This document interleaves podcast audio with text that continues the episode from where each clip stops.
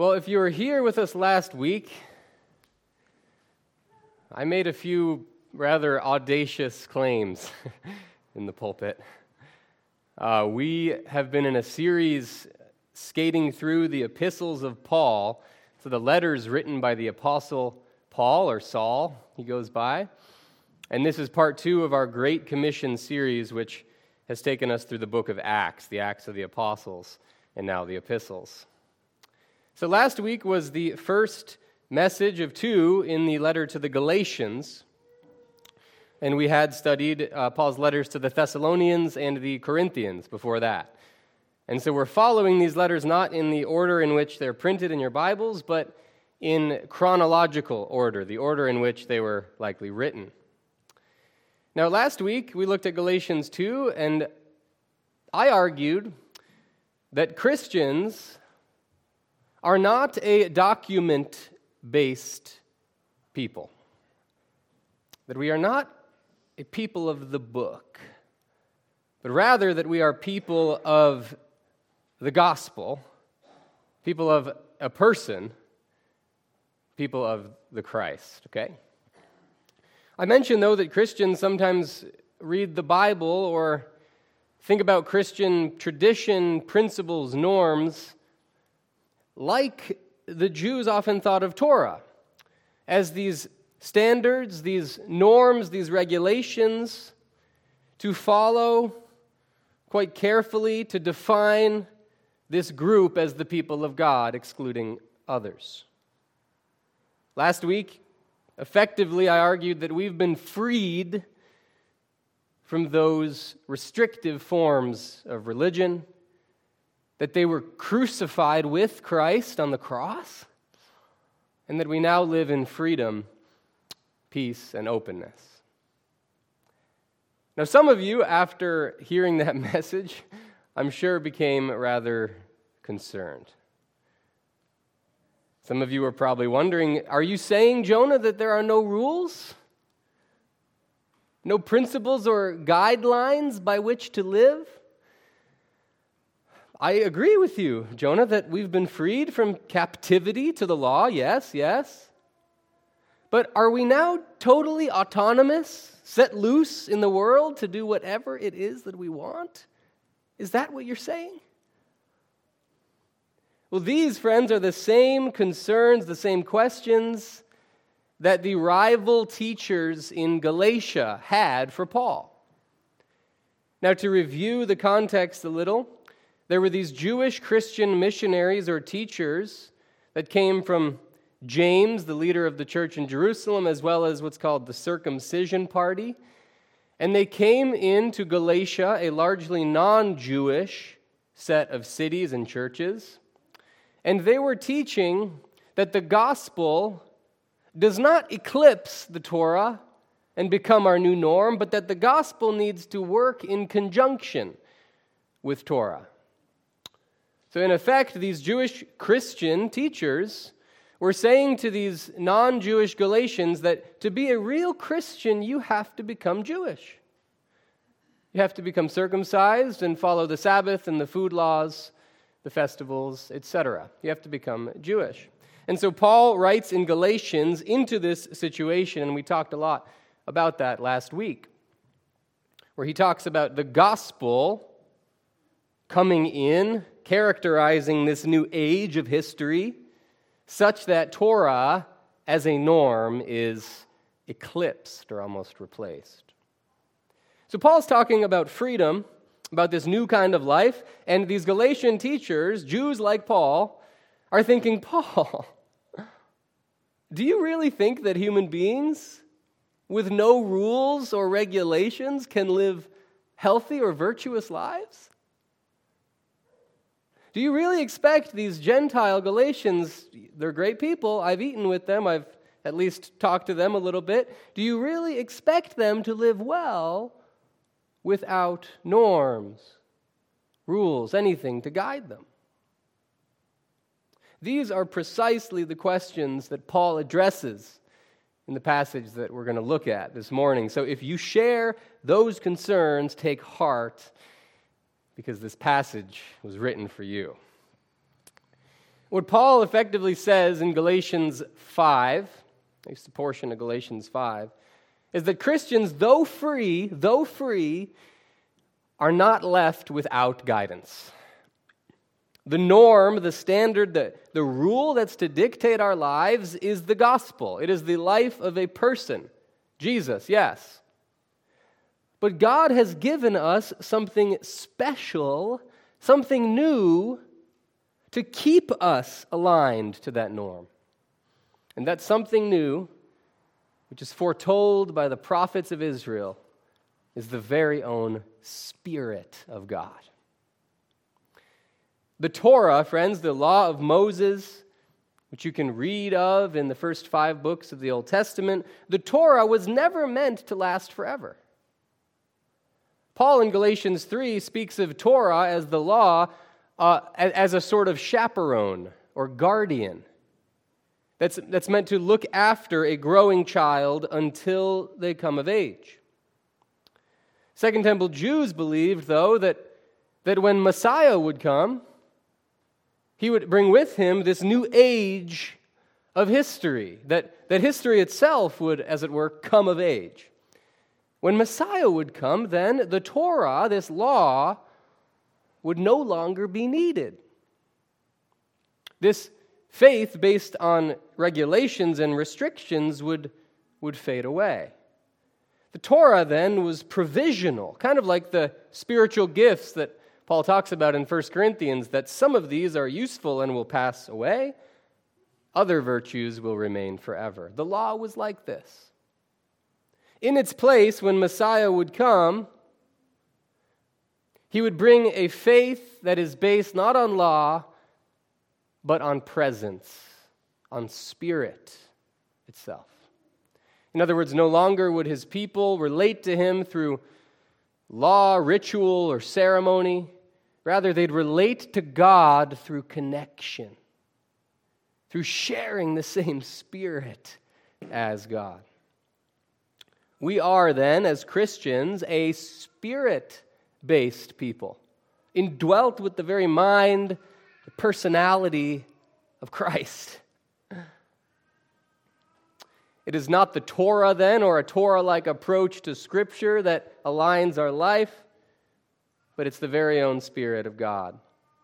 The point that I want to make then this morning through our text in Galatians 5 is that freedom, hear this, freedom does not mean lawlessness.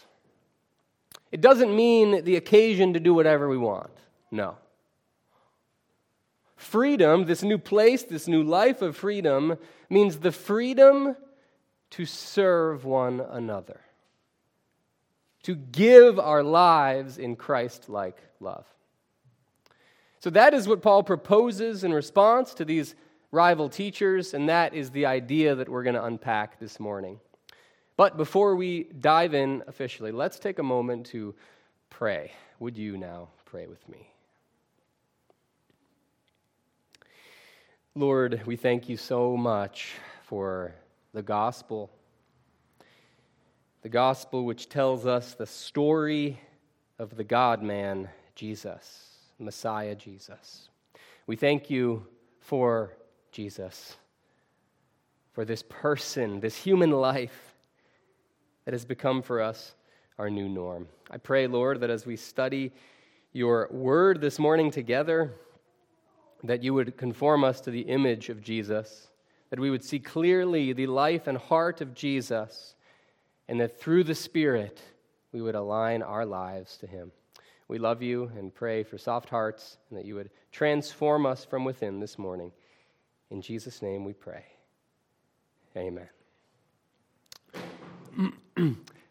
so if you haven't already, uh, would you turn with me to Galatians 5? starting at verse 13. And those Pew Bibles should work. I will be reading from the ESV. Galatians 5 13. Um, before I read it, uh, let me just set it in its context. That's always a good thing to do, especially in a series like this. Paul's letter to the Galatians has been divided into six chapters. And those chapters form couplets, making kind of a three part division. So the first two chapters really concern the gospel of Christ.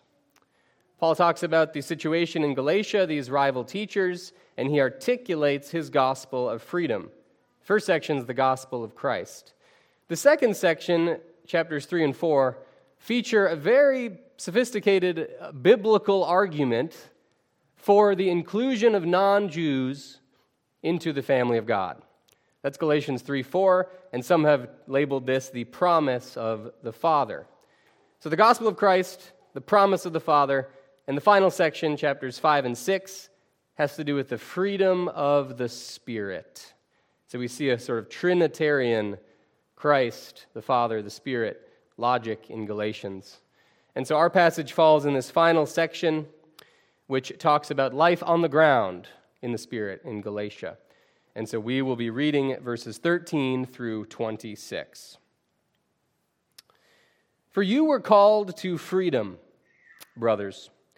Only do not use your freedom as an opportunity for the flesh, but through love serve one another.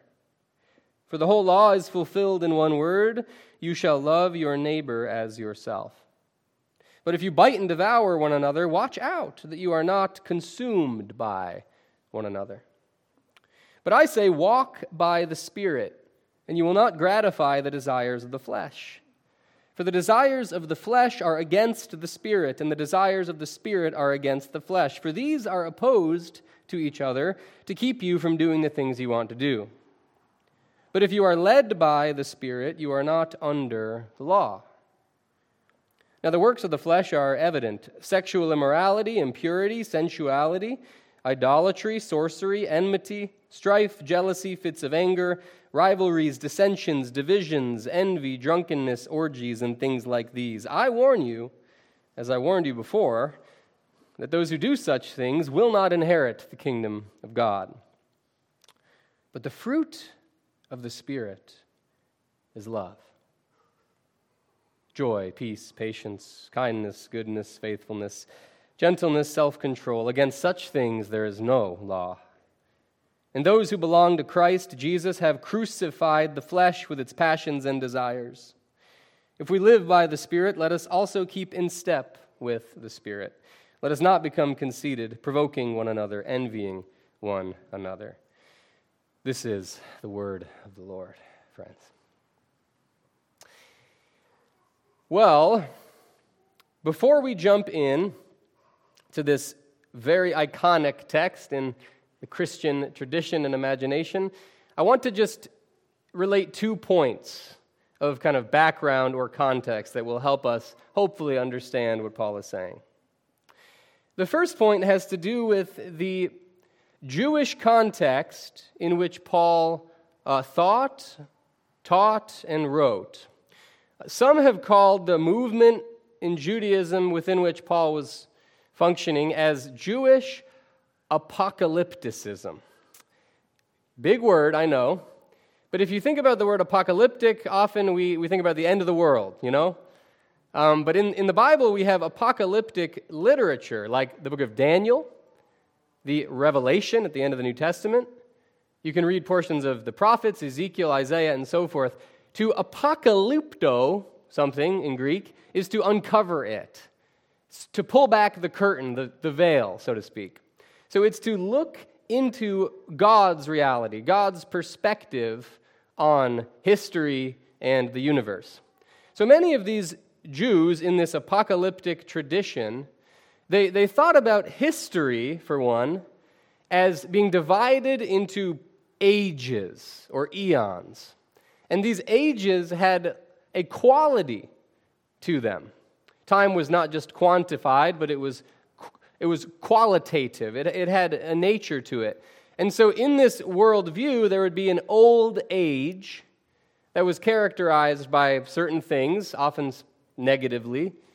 And then there would be this new age that's brought about that in the Jewish imagination would last forever.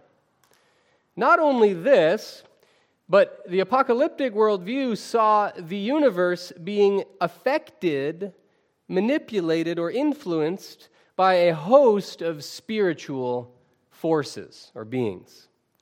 Now, we read about angels and demons in Scripture, but we also read of these forces, these virtues or vices with a capital letter. So think of wisdom, capital W. You can think of life, even, flesh, death, evil, sin, etc. So in, in Paul's thinking, these are realities that we face on a daily basis, but they are conceptualized as these cosmic forces that are almost warring against one another. And so when he speaks about the Christian life as an apocalyptic Jew, he's thinking about these forces that are almost uh, having their way with us. And this is a metaphorical way of thinking. So keep that in mind as we move forward and as we talk about the flesh and the spirit, the law. Almost think of those words as being capitalized as, as forces, okay? The second thing that I want to mention before we dive in is as I'm reading this passage and preparing for this sermon, I can't help but notice, especially through the language of slavery, freedom, walking, being led by, I can't help but think of the story of the Exodus in the Old Testament. And as I looked up some of the words, they commonly occur in context in the Old Testament, speaking about the Exodus.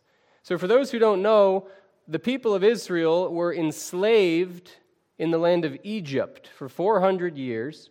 And the story is told in the end of Genesis and in Exodus.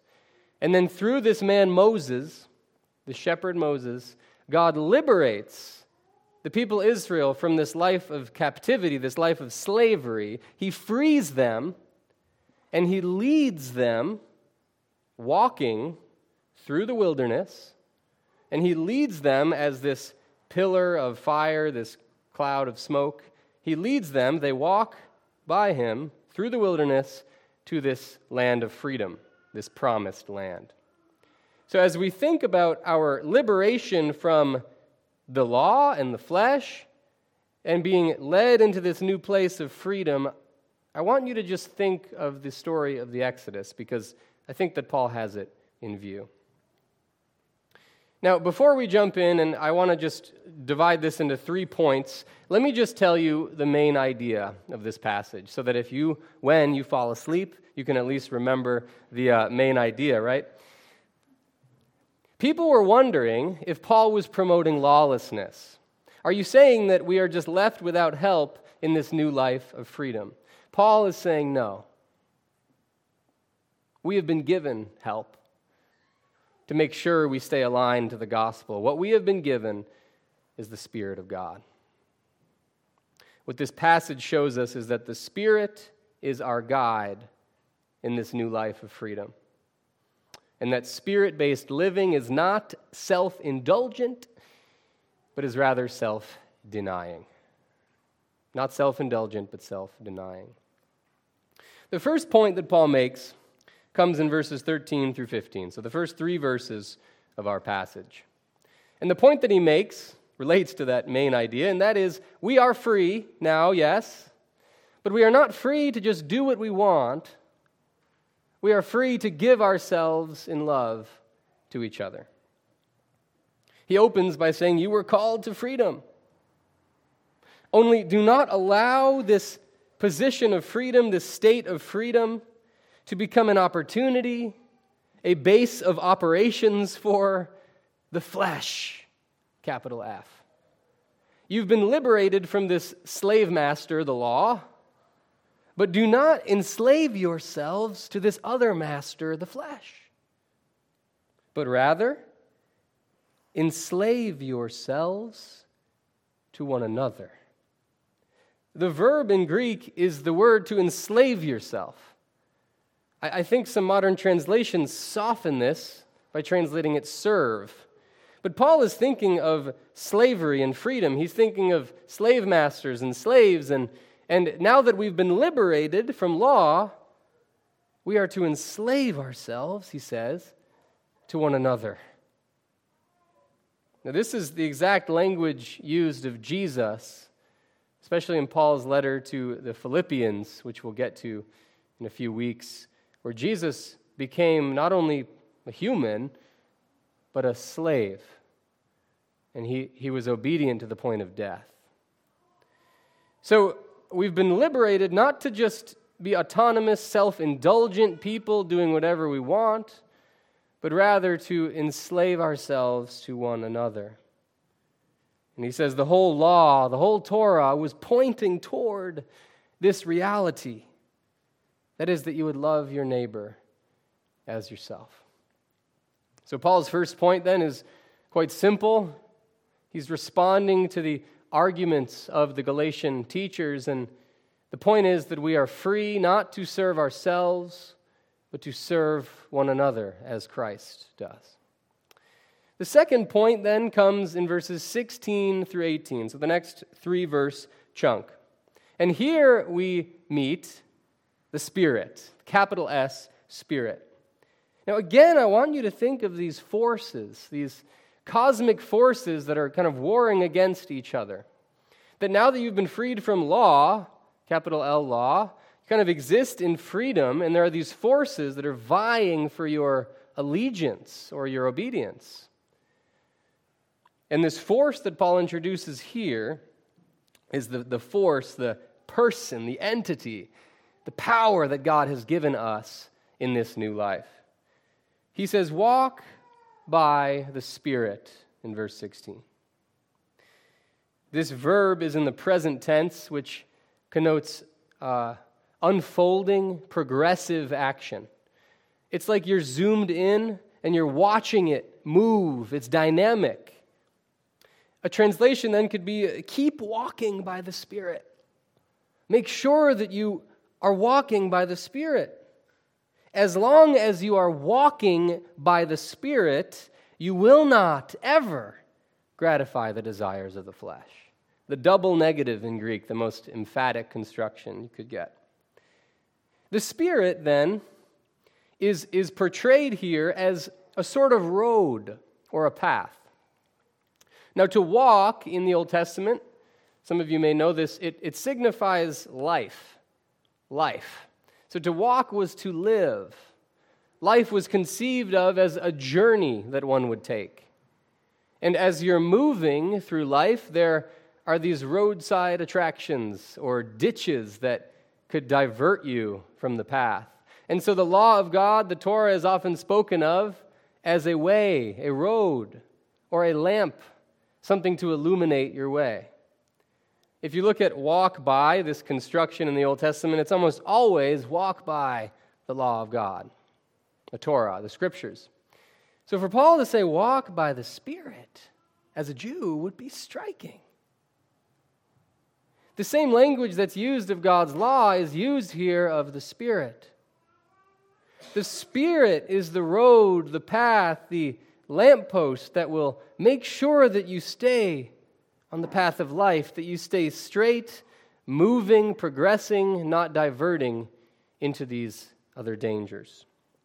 The Spirit, then, is what keeps us from just doing what we want and is what helps us love one another. That's point two. Now, the final point uh, comes through in the last eight verses of our passage, so verses 19 through 26.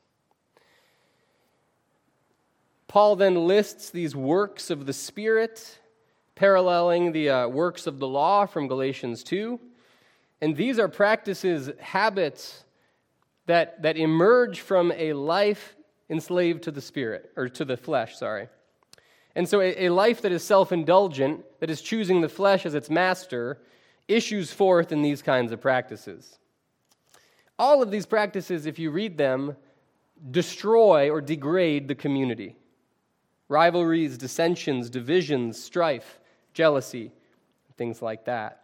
But in verse 22, we hear about the fruit of the Spirit. Now, these works of the flesh are plural and have to do with actions that are actively pursued. The fruit of the Spirit is singular, and fruit is kind of passive. Fruit is what organically emerges from a healthy organism. So, the health of the organism is the priority, and fruit tells you that the organism is healthy. It's what emerges from an organism that is flourishing, okay? Think of a tree or a shrub. Fruit here is singular, and some scholars argue that the singular fruit of the Spirit is love. And I tried to accent that in my reading of the passage. The fruit of the Spirit is love. Paul prioritizes love in 1 Corinthians 13 and 1 Thessalonians. And some argue then that all of these other predicates which follow joy, peace, patience um, tell us how love manifests itself. The fruit of the Spirit is love, which issues forth in joy, peace, patience, kindness, goodness, and the like. You don't have to agree with that grammatical interpretation, but the fact that love is put first is significant.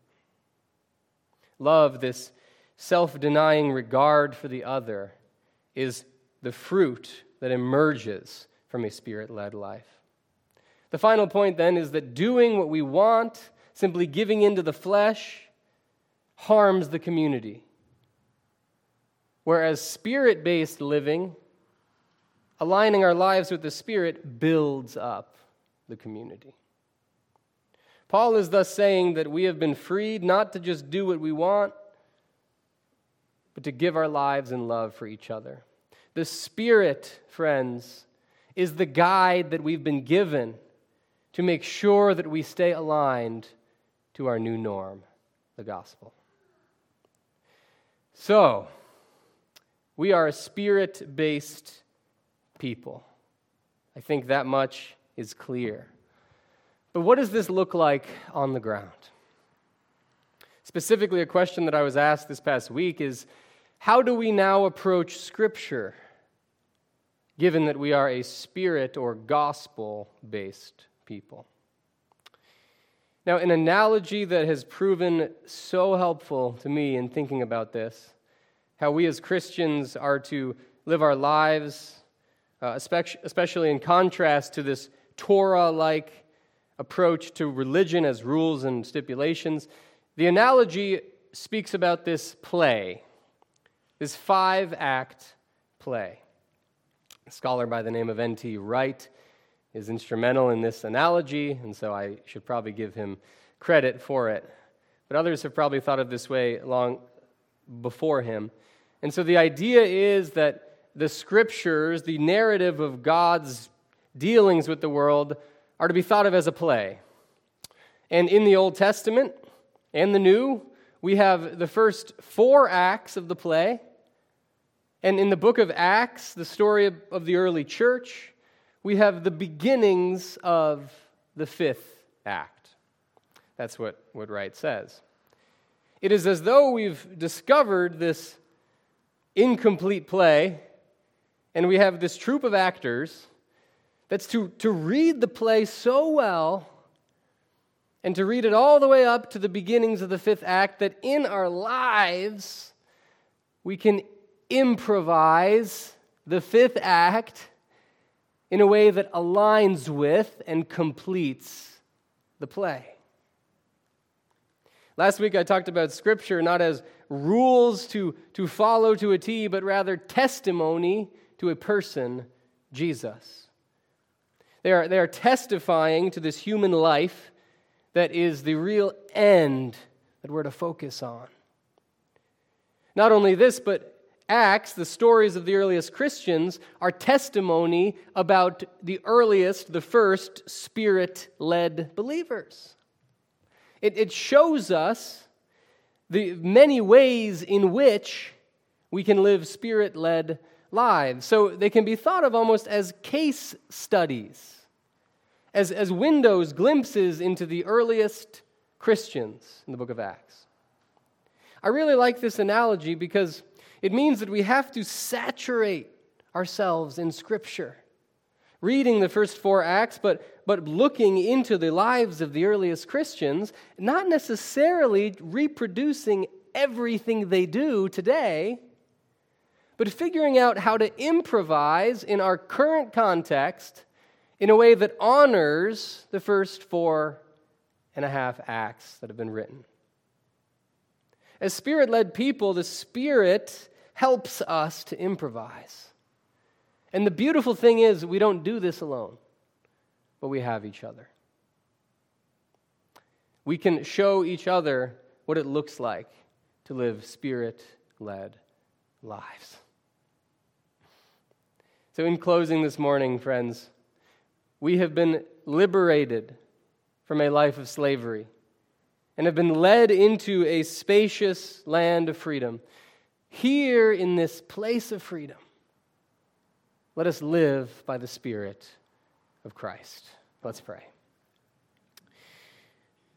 Lord, thank you so much uh, for your word and for the Spirit of God that has been given us to align us with the gospel. I pray that the Spirit would have its way with us, Lord, and that the Spirit would compel us to give our lives to each other in love, just like you have done for us. Be with us as we celebrate communion this morning, please. In Jesus' name, amen. Amen.